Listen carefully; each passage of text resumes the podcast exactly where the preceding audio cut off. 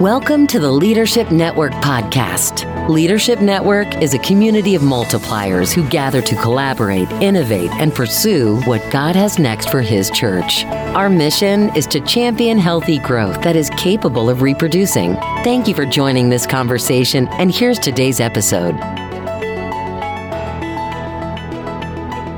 Hi, everybody, and welcome back to the Generation Next show. My name is Hannah Granowski Barnett, and this is my co host, Aaron.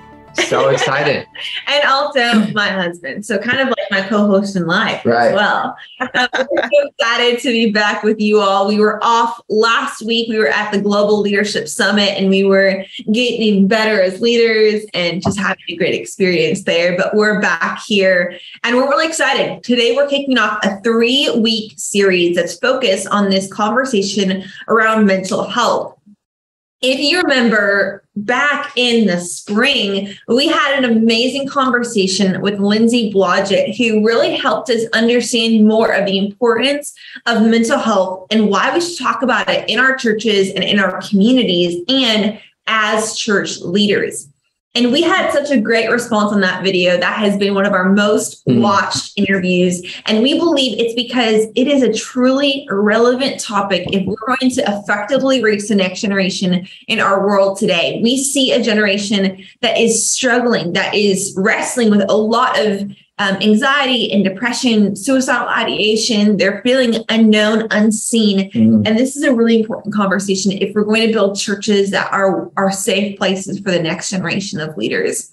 And so we decided, well, it would be so great to kind of dive even deeper into some of these conversations through a three week series. But to kick it off, we brought back the one and the only, the woman herself, Lindsey Blodgett, to take us even deeper into this conversation. So, Lindsey, welcome back to the Generation Next show.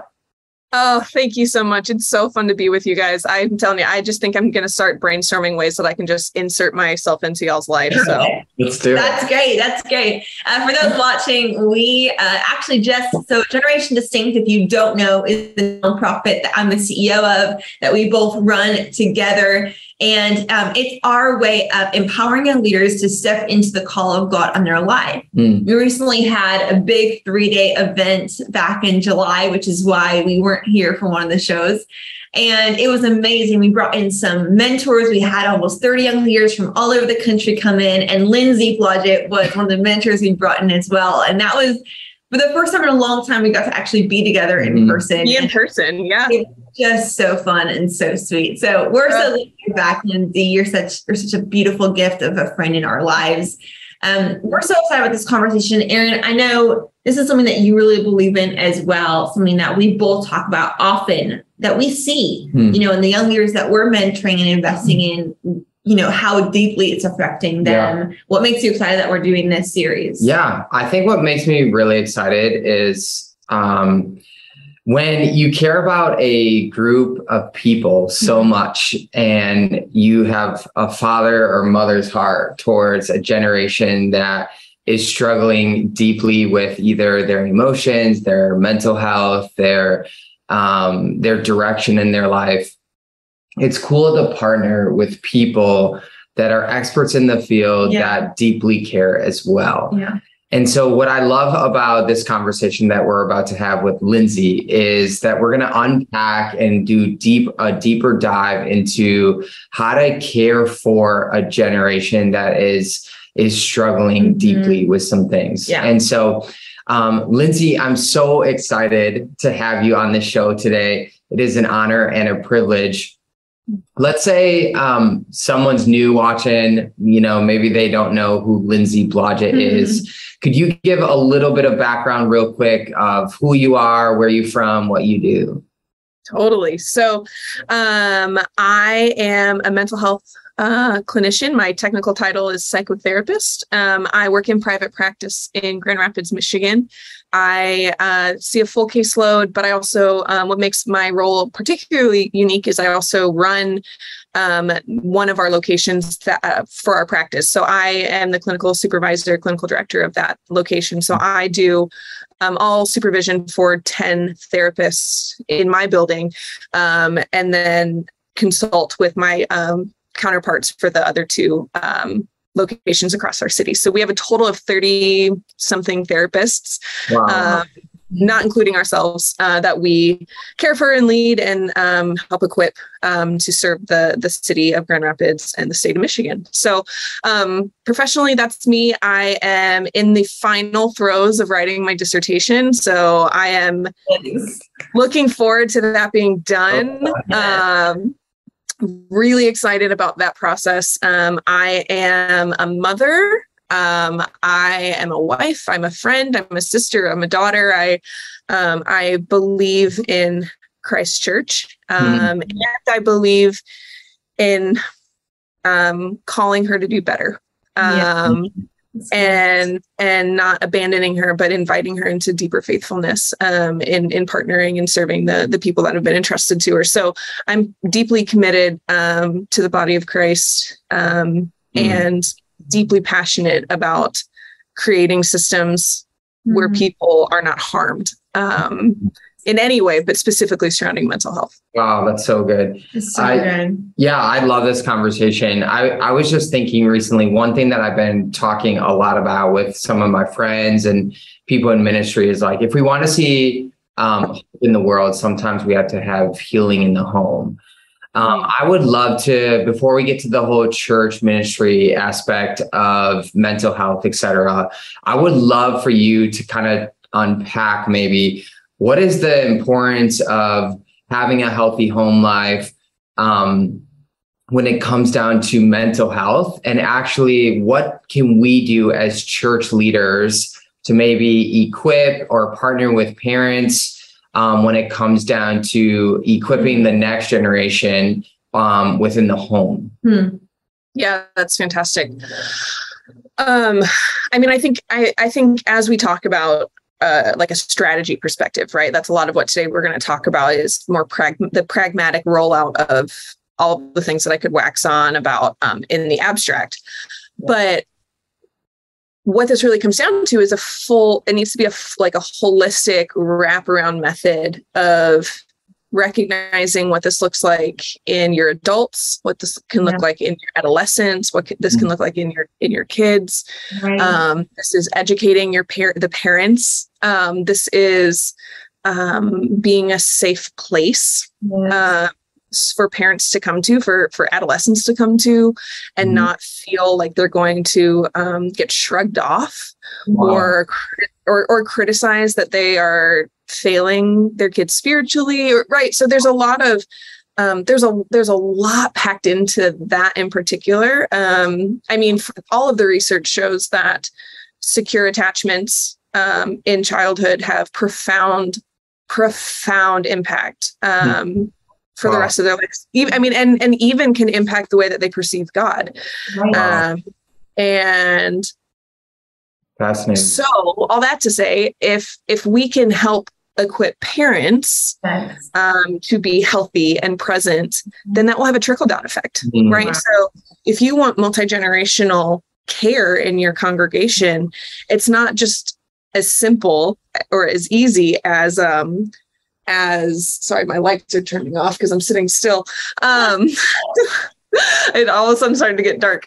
Um, it's not as easy as just like having a one afternoon seminar with a speaker. That's great. Right. And that is, I think, really important and necessary, but that's only a piece of it because yeah. there needs to be full buy in of no, we believe in um, every person that we have been entrusted to care for and shepherd. Um, and acknowledging a lot of this you can't do without the help of Christ. yes. Yes. It's so good. And I love what you just said. It's not as simple as just bringing somebody in to have a good seminar or to even do a mental health series at church, right? Like that's a really good starting place. A good step. And the cool thing is, I think we're actually starting to see churches take those first steps. Mm. I mean, even, uh, you know, 10, 15 years ago, even that wasn't happening in the local church. Mm-hmm. And I think yeah. COVID spurred that on in some ways with just the the clarity and the like the obvious threat of mental health hurting so many of their their um, congregation. And, yeah. and I think that's a good step in the right direction. But if we ever get to a point where we do one series or one sermon or one midweek about mental health and pat ourselves in the back and say that we did it, there's also like there's a threat there as well, right? Because we then we can convince ourselves we've done mm. enough when there's so much more to do. So today we're talking about mental health strategy, right? And yep. that's important. What are you going to say? Oh, I was just going to say that it that that's similar to only ever talking about how to have a healthy marriage one Sunday a year. Yes, mm, exactly. Wow. Right. right. Like, and I, I get it. At some point, you're responsible for trying to like communicate all of this important information from the pulpit or from all these things and you only have so many sundays in a year and you only have so, so i understand the time like the very real and legitimate time constraints. That's why i think it has to be a more creative thought of how can this permeate the entire culture and not only be on mental health month or mental health awareness day we're going to talk about this um, but how can this just very authentically and naturally kind of permeate all aspects of the as like a core value of we yeah. believe in holistic wellness. We believe in strong marriages. We believe in strong families. We believe in strong individuals. And wow. this is a piece of that. Um, I'm a big believer that we pr- we protect what we value. Mm. Yeah. Right. Wow. And so if this is a value of your community, you're going to protect ways that you can equip and disciple your people into it. It's really a discipleship yes. conversation. Absolutely. Absolutely. I love that you just said permeation. Like I that's a mm. beautiful mm. picture for me where, you know, if something is just is permeating the culture, it's not just from the pastor and it's not even just the staff. Mm. It is at that point permeated into every volunteer, every person that walks in the yeah, door, yeah. every greeter, every youth leader that is volunteering their time, every person rocking babies in the nursery, right? Like every person serving coffee at the cafe in your church, every single person has to have experiences, culture.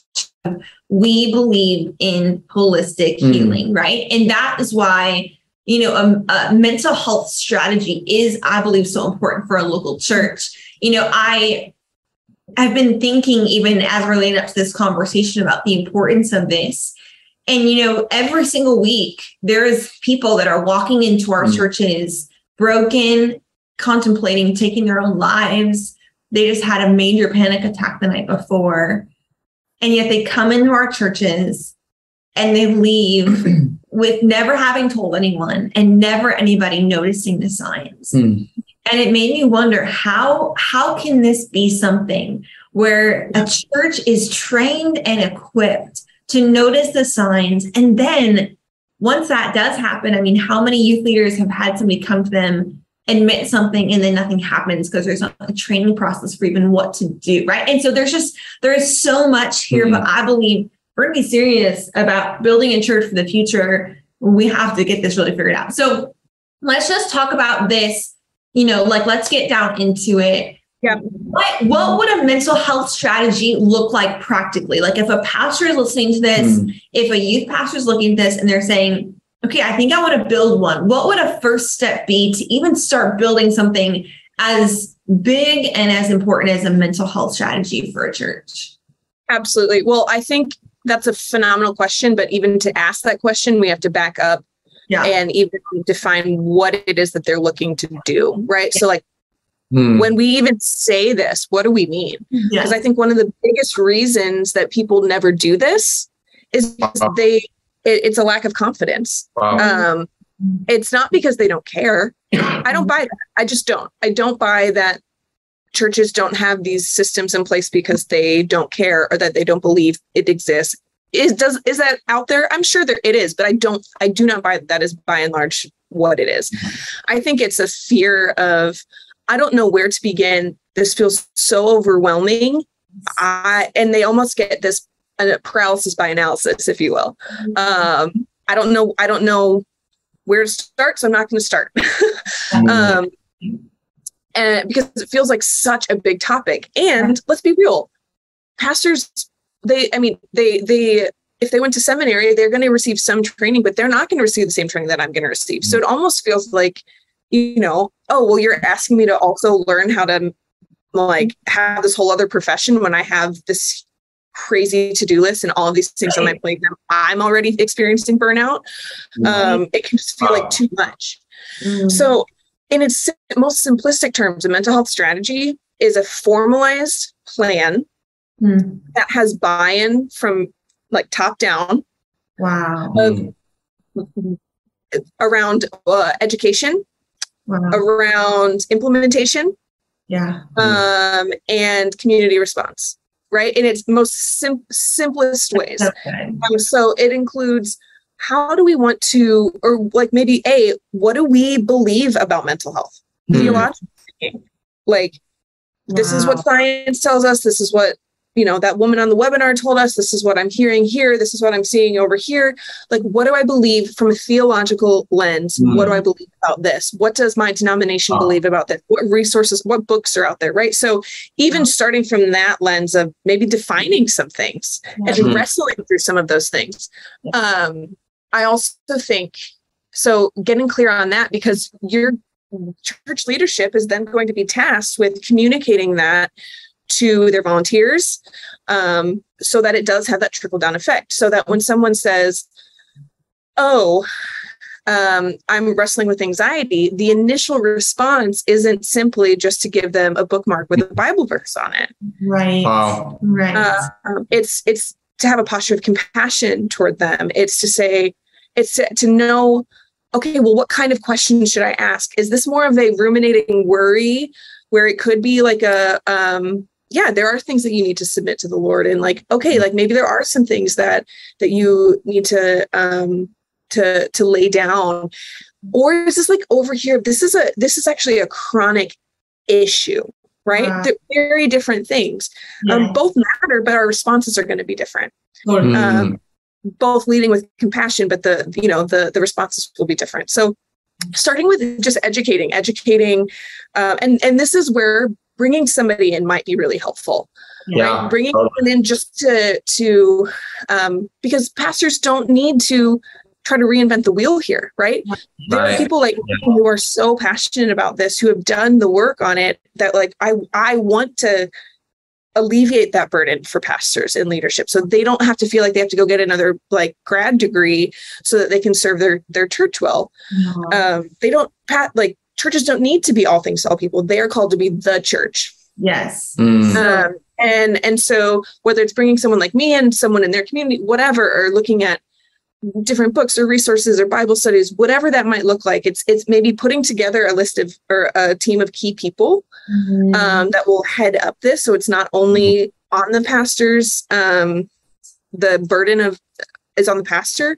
Maybe it's okay. This is now we're going to task the elder board like this is a value of ours we want to we want to really put together a policy or a strategy for how we're going to respond to this from mm-hmm. a theologically sound rich place mm-hmm. wow. that serves the needs of our people wow. um so so those afternoon seminars that's that's where that would fit great at that educational piece and then we're going to go into um this concept of of implementation so this looks like um, okay, well, we need to look at who is it that who who needs to know about this like yeah. again going very practically of like what what are the teams in our in our church what are the ministries who are on the first lines of defense if you will mm-hmm. so we mm-hmm. have let's say um let's say it's in a youth ministry i have a lot of experience serving in in um, in youth ministry and so you have your small group leader and then that small group leader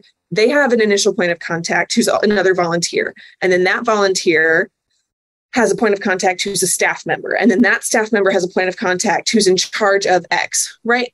Not every church is a very large church right and so you don't you don't have to be this multi-site mega church to have an intentional mental health strategy um, mm-hmm. it just requires some intentionality around acknowledging who's going to come into contact with these people first because it's not going to be the pastor right. typically exactly yeah. exactly not going to be a staff member most likely it will be one of your volunteers and mm-hmm. so have you as a staff spent time training your volunteers wow. of this is what an this is what an anxiety disorder is yes mm. this is yeah. what suicidal ideation might look like. This is what somebody struggling wow. with X might look like.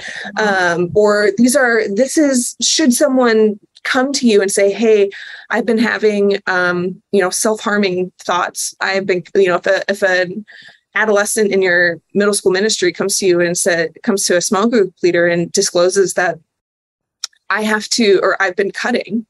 Yeah. Mm-hmm. Does church have a clear sense of like where does confidentiality stop right? Mm-hmm. like as a as a policy like okay well that now that youth or that leader needs to talk to a staff member and the parents need to get involved. And yes. do they know who in their community they could refer them to right? I'm not asking all of these churches to start counseling centers. What i want is for them to have a clear literally a flow chart of like if this then this. And so that it can oh, alleviate some of the burden and anxiety for these individuals. Wow. Um, because when you're in it with somebody, you want to be fully present, not going through your Rolodex of yeah, did I make the right decision?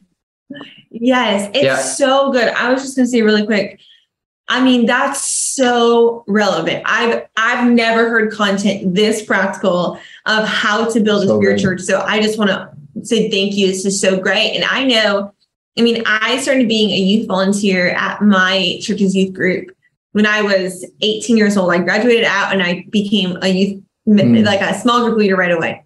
Yeah. And so I was a small group leader, you know, for about eight years for my same group of girls. But I was probably 19, 20, 21 when my girls started to say things like, Hey, I'm cutting and show me their scars. Mm-hmm. Or I sat with multiple girls as they were contemplating taking their own lives. I, I sat mm-hmm. with them while their parents were getting a divorce or when they said, I think I have an anxiety disorder. And I mean, I was a teenager basically. I was a I wow. was a kid myself. And so, you know, we had some resources, but if I would have been so crystal clear to be able to be to know, hey, I can point to this person. I I know exactly where to go with this.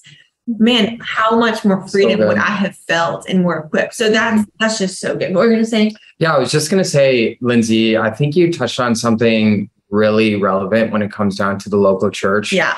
Um, I think Craig Groeschel said it, but he said culture is what you create or what you allow. Yeah. And I think it's fascinating when you think about like a church or organization that's culturally about mental health or culturally totally. not about mental health, right? Yeah. yeah. And so um, I love the whole implementation idea. I was just thinking while you're talking about um, content creation. Hmm. And so when mo- most often within the Western church, we have our youth pastor, young and adult pastor that preaches a message. and Then there's like a content team that creates content hmm. and then it overflows to small groups and yeah. then they go through that content. Yeah, totally.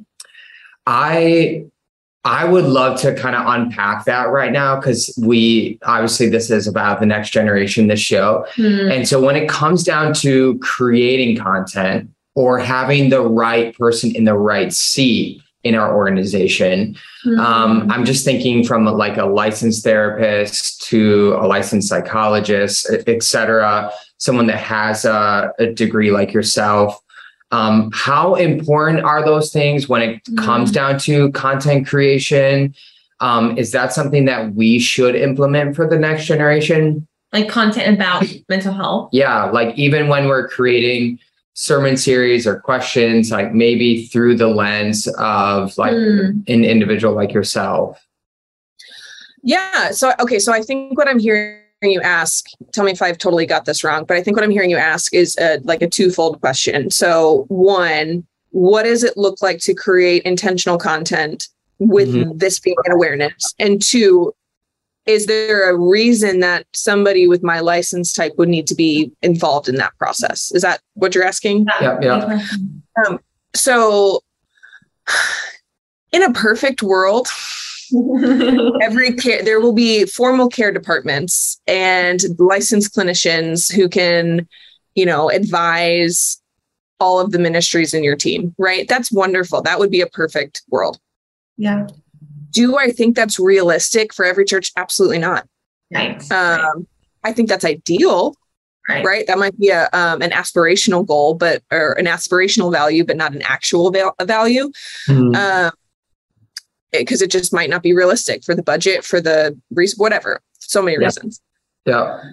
So I think it could be as simple, mm-hmm. like it could be as extravagant as creating a full mental health team where you hire people or you like bring in a consultant and whatever. Right. It, that's great. It's that's not realistic for everyone. And I don't want anyone to hear me today and be like, well, geez, like our church is 200 mm-hmm. people on a good day and we are trying to like there's we don't have that's just not a thing we must not be able to do this like that's the last thing that i want people to hear right. um, so i think what it could be is as sim- simple as uh, or or or reduced down to what would it look like if even just from a leadership mm. they took it seriously sure right okay. like so that if a, if the when the pastor or um, when the youth minister or whatever whoever's writing the content sure. are they asking some of these questions to the people on their team mm-hmm. right are they listening to the kids in the youth ministry are they even asking for their input about yes. what are they struggling with with mental health yes. Mm. Right? are they taking a posture of curiosity and learning um, yes. and and trying to even cultivate a space of um, reducing the stigma mm-hmm. of if you're struggling with anxiety, then you're a bad Christian, right? Mm-hmm. Yes. Or you're unfaithful because you have depression or OCD right. or whatever, right? Or you experience some type of like trauma, mm-hmm. and there therefore God has left you, or whatever. Mm-hmm. There's so many things that if we're not intentionally speaking to, we're unintentionally um, co-signing. Yes, mm-hmm. 100%. Um, yeah, that's great. Yeah. And so I I think it can be as as robust as having a like meant like a mental health checklist, if you will, for okay, so every sermon we have these people who are going to look at it and wow. like this trusted person, and they're going to like say, hey, like maybe be mindful of how you word this, or like how you might tweak this, or a mm. call to action could be that. That would be that's wonderful. I also yep. don't think that's even necessarily necessary right? Because I don't think you have to talk about this explicitly in every sermon for you to have a culture of this, because that just feels like inauthentic overkill. Yeah, yeah, totally. Yeah. Um, but but again, if you if you value it, right. it will naturally be in the water, if mm-hmm. you will. Mm-hmm. Right. And I, I think that's so in tune that it yeah the idea of it's in the water right? And how important it is for there to be this awareness around it. I was recently looking back at one of the sermons that i preached a couple of years ago. And even i noticed in myself that i've learned a lot since i preached that about the mental health conversation because at one point i was listing out all these things that might be mm. keeping us from our calling. And everything I listed was choices that we make, things like addictions, things like hanging out with the wrong crowd, negative thought patterns we choose to think.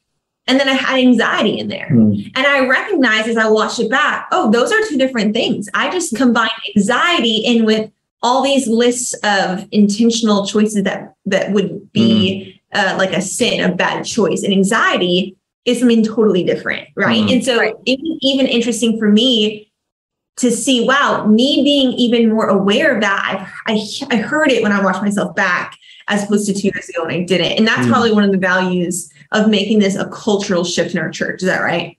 Exactly. Exactly. Well, and I even think again to go super practical, there could be some validity in doing a a small group specifically about anxiety for your high schoolers. Interesting, mm. right? Like back to school five week temporary right it's a it is a uh, it's a it's a topical group we're going to meet these amount of times or maybe it's meeting with parents of your right. in your church of like hey on saturday mornings i don't know whatever works for the people in your community like we're going to gather for x amount of time right and we're going to cover some of these topics um, yeah. so that parents can feel more educated so even just hosting those kinds of conversations wow. Wow. where that's not in the sermon necessarily, but it's just showing like, hey, we have a girls, a high school girls anxiety group that's starting. Um, yeah. We would love to see you there. Yes. Mm. Yes. I love an idea. I love even the idea of there being one for students and one for parents for trying to figure out what to do with their students mm. who are wrestling with this. Yeah. Um, it's interesting you said that because um, for those watching, we brought in Lindsey um, for our event, like I mentioned a few weeks back, and we had her do an onstage interview, but then we also had her do some mentoring sessions about this conversation on mental health, anxiety, and how to sustain it as a young leader. And I was assigning our young leaders to the different breakouts. And when it came to Lindsey's breakout, I didn't tell you this, Lindsey, but there was a part of me that was a little bit nervous about assigning people to your breakout because I didn't want anyone to mm. assume that I was assuming that they sure. were struggling with this, right? Even sure. though I knew. Yeah. Oh, you have to go talk to the therapist. Like, right, right. go talk to her. And you know that was my my biggest. Uh, I was a little bit nervous about that, but it was so interesting. Yeah because once we got to the event, I actually had young years coming up to me and requesting boldly, wow. unashamedly, to be in your breakout wow. because they knew and they were very open about the fact that they needed mm. help in this conversation. And I think one of the beautiful things that even, wow. I mean, I'm 27, I'm the youngest millennial, but Gen Z even more, they there's there's not as much within their own peer groups shame about admitting that they struggle with things like anxiety and mm depression and mental illness. Yeah. They want so help and they're pretty open with mm-hmm. saying, I'm not okay and I need help. And so even you saying you can call it the high school anxiety small group, like in my mind, if I was myself or even, you know, the generations above me, there might be this, oh, well, they won't want to own up to that. We have to make it you know, there was like those fight club groups that were really big of like, I'm not really struggling with pornography. I'm just going to the fight club group. Like this generation, they're really mm. open about their struggles and they don't mind signing up for something, even if wow. it has it in the title. And wow. do you agree right. with that one? I completely agree with that. And you know, just like everything has a the potential for a shadow side to it, I think that what I'm seeing in Gen Z and younger is um, a stark difference from some millennials and older yes. in their approach to this, in that there's actually an over identification mm-hmm. with um, right. their mental health struggles to the point where it feels like you can't know them without knowing that. And they yeah. are, um, that this is a part of their core identity, um, which is which is an interesting sociological phenomenon, right? Because up and like generationally before, this was like this you don't you don't talk about it you don't acknowledge it you are you you have you're you, you just don't name it. And now mm-hmm. it's like we're naming it which is great but i'm seeing a shift of like okay well what does it look like if we spend too much time swimming in that? And how can we bring pull back to center? So that's a conversation mm-hmm. for another day but but a really interesting phenomenon that's happening that's so great. Wow. I love this. Okay, so Lindsey, this is so valuable, so important. I'm sure a lot of our watchers are taking notes. They're texting their team. They're saying, we need to do this. We need to start creating something. We need to build that flow chart and at least create some sort, like take the first step towards creating a strategy. Mm-hmm. How do we start rolling this out? Okay, so let's say they get to the point they have the flow chart, they have the process, they have, I know who's the direct report to who to make sure that they get then on board into a, a you know a mental health counselor or whatever that is. Like, do we roll this out by saying, okay, ta-da, here it is, and put it publicly on social media? Do we have a big training moment where we have everyone come in? Is this more of an individualistic thing? Is this gradual? Like, what's the best way for a church to start rolling this out in their community? Yeah, that's a great question. And to be totally frank, I think it will shift depending on the, spe- the specifics of the community. If you have a smaller community where you can um, meet individually or it, it, it, doesn't feel like it has to be as much of a to do, if you will, um, then then that's great for some other communities it's like no this is this is it take you know it takes a long time to move a really large ship um no. so you that could look like um something that the the church that I um, used to serve at th- that I thought they did really well was every Sunday night was when our high school ministry met. Okay, mm-hmm. um, before that we had what was called leader meeting, um, and we would eat dinner together. They'd get us pizza, and uh, or or whatever. And mental health is not there's not a correlation between mental health with pizza, but I would be very curious to look at that study. Um, and uh, and then they would spend time. It would be a time for community among leaders, and then also time for training, mm-hmm. um, where they would talk about any important things that need to happen, any things that like, hey, we want to talk. We're going to talk about this topic tonight and how you might be aware of this. Um, and that was just a part of the culture, and it wasn't this big to do. It was, and you know, most people are pretty food motivated, so they got us there with food. Um, and most of us in that season were, you know, young college students, so they got us there with food and um so and they just created like hey we're going to create space to invest in you as leaders mm-hmm. for 40 you know half hour to 45 minutes to an hour before students get here so that you actually know like that you feel like you know what who your people are how can we care for you while you care for them wow. um and mm-hmm. i think that was one of the most um, healthy systems that I've seen in place. Was it perfect? Of course not, but it was really good. Um, and so I think a, a, church can start implementing this by looking at your ministries. Um, who are your ministry teams? Who are your ministry leaders, heads, right? And, and, this is true if you have a church of 50 or a church of 5,000. Uh, you're going to have different people who are serving in different capacities. So look at your the ministry leaders. You're going to give this. You're going to make sure they are clear on this. You're going to equip them, you're going to train them, and then you're going to empower them to do that with their leaders. Mm-hmm. Um, again, it's it's really a, a model of discipling them. It, mm-hmm. it's discipleship in this. So um, mm-hmm. that is that is that is something that I think would be real. And then it's just repeating it, right? It's it's not just sending them a PDF that gets thrown into something and then nobody thinks about it again. It's like because we we we perform what we practice. Mm-hmm. Um, and so if we if if as a culture it's like hey these are in the conversations and hey do you feel good about this or hey how has this come up in your life mm-hmm. are you mm-hmm. giving space for your leaders to talk about their own stuff mm-hmm. um, what's coming up for you how do we like this this is one of those things where if you pull the thread there's i think there's a lot of richness to be had wow. but if you pull the thread there there has the potential for some things to feel a little chaotic at first yeah. as there's healing and rebuilding. That's wow, really that's good. So and, good. A, and a healthy, not warning, but a healthy thing to be aware of, right? That if we think this is just going to roll out clean and tidy and we can say, great, now we have our mental health strategy. We have to also be ready for all the people mm-hmm. to finally be able to have a safe place to share. And we have to right. that. Yeah. That's really real. Yeah, that's so good. Lindsey, this is um, Go for it. Oh, oh, I was just going to say another thing that I think can just be again super practically is yeah. if you if you are in a community and you don't know at least five therapists that you would feel comfortable wow. referring somebody in your congregation to, start googling. That's mm-hmm. great. Start googling, read about them, ask them to meet for coffee. Um, and just say, hey, we would be interested in potentially partnering with you um, for referrals. We would love to hear a little bit more about you. Um, and then have a list have a list of people. Have somewhere on your website that says like if you're if you're a clinician in the area and you're interested in being added to our you know our partnerships we would love to have a conversation about that. Like give some clear action items for us as clinicians to then know how to partner with you and how you might be interested.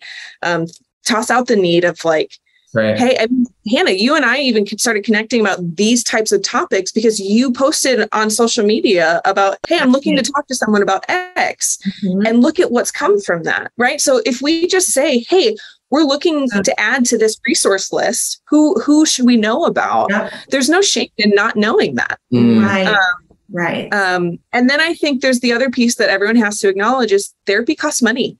Yeah. Um, and so if your congregation is a congregation that has mm. a benevolent fund. Um, I think you would be remiss not to wow, seriously great. look at what it could look like for you to um, not not open endedly uh, provide therapy for you know pay for therapy for your people, but because uh, I realize that's not realistic. But what what could it look like for you to say, hey, we are going to negotiate with this clinician a reduced rate Mm. And um, we will pay for 10 sessions for people wow. in our congregation. Mm. Like that that's a real thing like that I do with a church in my area because I love them and I believe in them and so I keep spots open for that. So um again, if we're going to talk about all of these things as a value, then we have to be willing to put our money, you know, where our heart is. Right. Yeah. so good. Yeah, that's great. Um, Lindsey, this has been so fantastic. Really I love how you talked about a little bit about implementation, building, strategy, um, the whole story arc on how to create something that maybe we do not have in our yeah. organizations and yeah. something that we should focus on to build better communities. Mm. Um, I'm curious though, I'm always fascinated with like um, the how do we react or how do we uh, live our lives when something fails or breaks down mm-hmm. okay? So let's talk about uh, when it comes down to building a strategy. So we build a mental health strategy but then mm-hmm. what happens when it like breaks down fails etc like what are some things to maybe remember what our initial response should be? Yeah, um, what are some things that we should be thinking through when maybe the the strategy that we implemented failed or maybe didn't work? What is how does resilience play into yeah. that? Um yeah. like get the ball rolling keep doing something. I would just love to talk about the failing part like if yeah. we if it breaks down what should we do? What should our our response that's a great question and the the something that came to mind was what a, a mentor of mine said to me once. She said i was a i was a fantastic parent before i ever had children um, and I think I think that that can apply to situations yeah. like this. Like we can have beautiful strategies before people come in and muck it up. Uh, yeah. We once human people come yeah. into yeah. our perfectly curated strategy, it's going to get messy and things aren't going to be perfectly executed. Mm-hmm. Um, and so I think it, it's even just having a posture of um, this is not rigid. Mm-hmm. Um, this isn't a um, this isn't a rigid process. It's it's really more of a flow chart. Um, and and it's going to be a, a constant tweaking, constant learning, constant receiving feedback. Um, being told when hey, I think we misstepped on like this was a misstep. It's debriefing with your team, right? If God forbid, I I hope I hope that this is never what churches experience, and yet I know that it will. Right. That there is a student who has a suicide attempt. Right. Right. Um, you you wrap around, you care, you implement your plan, and then there needs to be a space of debriefing of like what went well, what didn't. Wow, that's mm. really good. Right. And it doesn't have to be just for those crisis things. It can be for, hey, um, this this was this care situation that I was dealing with. Um, and if it was a leader that was dealing with it, then somebody on staff or in you know if they're if you're going to form a mental health team or committee or whatever how you want ever you want to phrase it they need to follow up with that person and debrief with them. Right. um, they need to say hey um, okay i understand that this is a situation. How do what do you feel like worked well about our plan and what what didn't? What would you have rather had seen? Mm-hmm. um, honestly i think the people that i talk to both personally and professionally who have been most harmed um, by church leadership failings in situations like this isn't even the it isn't always the initial response it's the lack of follow-up.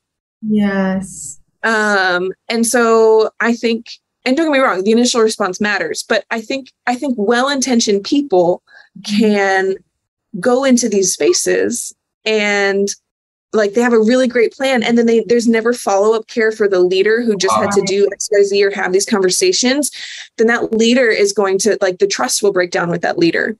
Absolutely wow. Absolutely. yeah that's so good. That's I, really good. i just have one quick question before we wrap this up. Um, I, I feel like there's two types of people when it comes mm-hmm. down to like um, how we operate, like reactionary or proactive people, right? And you talked a little bit about crisis. Mm. Um, God forbid, you know, someone, you know, some crisis happens within our, our mm. congregation.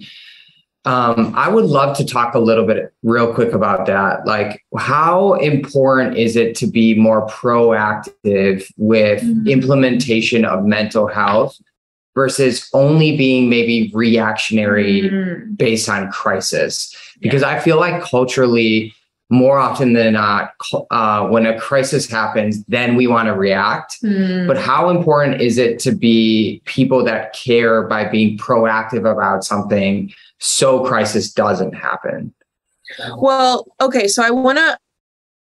Unfortunately, I think crisis will happen regardless of how proactive we are. Okay. Um, yeah. Great. And so just even taking that burden off of people, like mm-hmm. you're the the call on our life is not to keep people from suffering. Oh, that's great. Is to, is to be able to walk with them and not cause further harm in their suffering. Mm.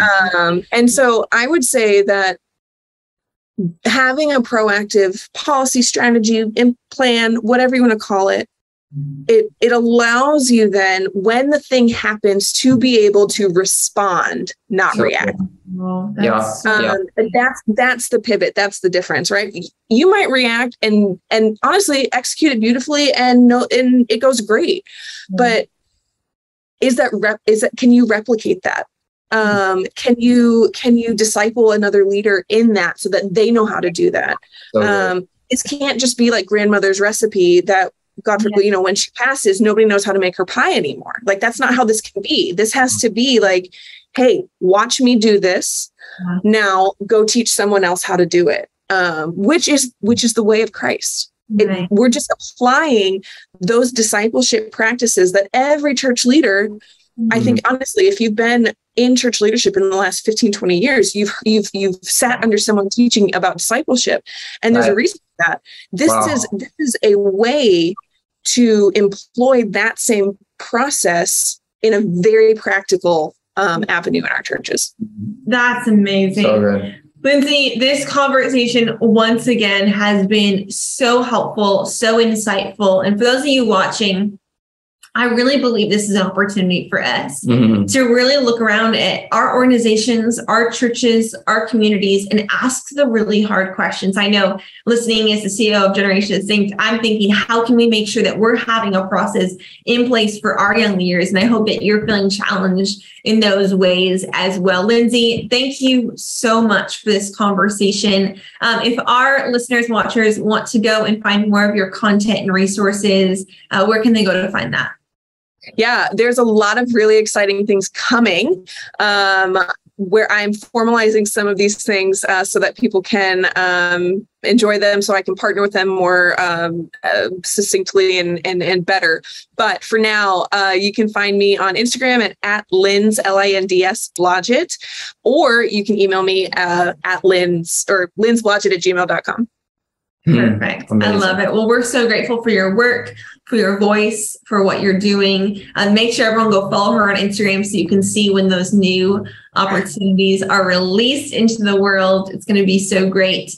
Um, thank you so much for those of you watching to be here today. We're so grateful. Yeah, we're so grateful. Thank you so much for tuning in. Also, if you have not heard, Exponential is coming to a city near you. You can go to exponential.com slash events and we're going to be hosting our regional events in the city close to you. Let's so go. check it out. We'll be in the Chicago one. We'll be at the Chicago one. It's going to be epic. So, anyways, we're so excited. We'll see you back here in a next week. Next week we'll next be back. Week. All right. Y'all have a great day. Thanks, guys. Bye. Thank you for listening to this episode of the Leadership Network podcast and joining the conversation for what is next for the church and its leaders. We look forward to connecting with you as we bring our questions, contribute our wisdom, and pursue what is next. Visit leadnet.org for more resources, information about leader cohorts, and more. That is leadnet.org.